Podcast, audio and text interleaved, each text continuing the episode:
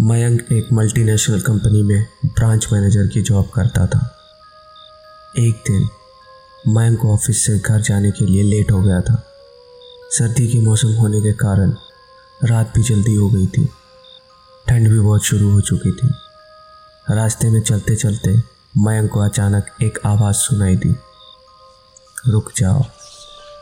मयंक वहीं पर रुक गया और जब उसने पीछे मुड़कर देखा तो पीछे कोई भी नहीं था। फिर से वही आवाज़ सुनाई दी सामने देखो।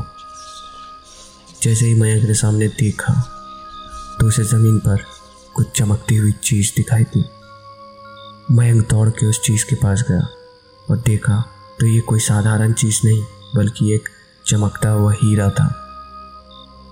उसने वो हीरा अपने हाथ में लिया। उसकी चमक देखकर मयंक की खुशी का ठिकाना नहीं था। लेकिन मयंक को कहाँ पता था? ये कोई साधारण नहीं, बल्कि एक मायावी हीरा है। अचानक उस हीरे में से एक आवाज़ आई, अगर तुम्हें और हीरे चाहिए तो इस ज़मीन को खोदो। इस ज़मीन के नीचे बहुत सारे हीरे हैं। मयंक खुश हो गया। उसने उस हीरे को अपनी जेब में डाला और ज़मीन खोदना शुरू कर दिया। करीबन दो फीट खोदने के बाद अचानक मयंक डर के मारे चिल्लाने लगा। इसके कारण उसका संतुलन खो गया और ज़मीन पर गिर पड़ा। क्योंकि उस गड्ढे में से हीरे मोती नहीं, बल्कि किसी इंसान का कटा हुआ सर मिला। अचानक वो सर हवा में उड़ने लगा और बोला, डरो मत, मैं तुम्हें कोई हानि नहीं पहुंचाऊँगा।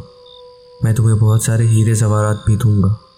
बस मेरी बात ध्यान से सुनो और मैं जहाँ चाहता हूँ, वहाँ मेरे पीछे आओ।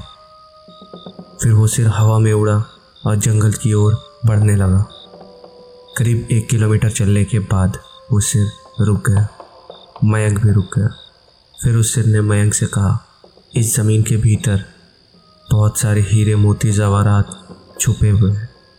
इस ज़मीन पे खोदने का काम शुरू करो। मयंक खुश हो गया और उसने ज़मीन को खोदना शुरू कर दिया। कुछ देर खोदने के बाद उस ज़मीन के नीचे हीरे मोती तो नहीं मिले, बल्कि उस सिर का कटा हुआ धड़ मिला। उस सिर ने कहा, अब तुम्हें एक आखिरी काम करना है। उसके बाद मैं तुम्हें माला माल कर दूँगा। तुम्हें कहीं से भी एक लोटा खून लाना हो। मयंक ने बोला, एक लोटा खून? पर मैं एक लोटा खून कहाँ से लाऊँगा? उस सिर ने कहा, चलो मेरे साथ। वो डरावना सिर मयंक को साथ लेकर थोड़ी दूरी पे गया।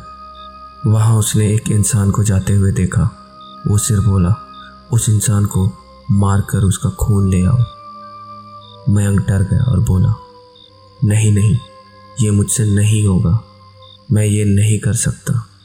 अगर तुमने ये काम नहीं किया तो मैं तुझे बहुत बड़ी मुसीबत में डाल दूँगा। फिर तुम्हारी पूरी ज़िंदगी नर्क बन जाएगी। मयंक ने हाथ जोड़कर उससे कहा, मुझे माफ़ कर दो। अगर मैंने उसे मारा तो मुझे पुलिस गिरफ़्तार कर लेगी और मुझे जेल जाना पड़ेगा। उस सिर ने अपने तंत्र मंत्र की शक्ति से एक छुरी और लोटा प्रकट किया और गुस्से से बोला, अगर तुम मेरा ये काम नहीं करोगे तो मैं तुम्हारे पूरे परिवार को भी मौत के घाट उतार दूँगा। मयंक ने मजबूरी में आकर उस आदमी को मार डाला। और उसका खून लेकर उस सिर के पास गया। वो सिर खून को देखकर बहुत खुश हुआ और बोला, ये खून मेरे शरीर पर डाल दो। उस सिर के कहने पर मयंक ने खून को उसके शरीर पर डाल दिया। फिर कुछ ही देर में वो कटा हुआ सिर उस शरीर से जुड़ गया। ये सब देखकर मयंक की हालत अब खराब होने लगी थी।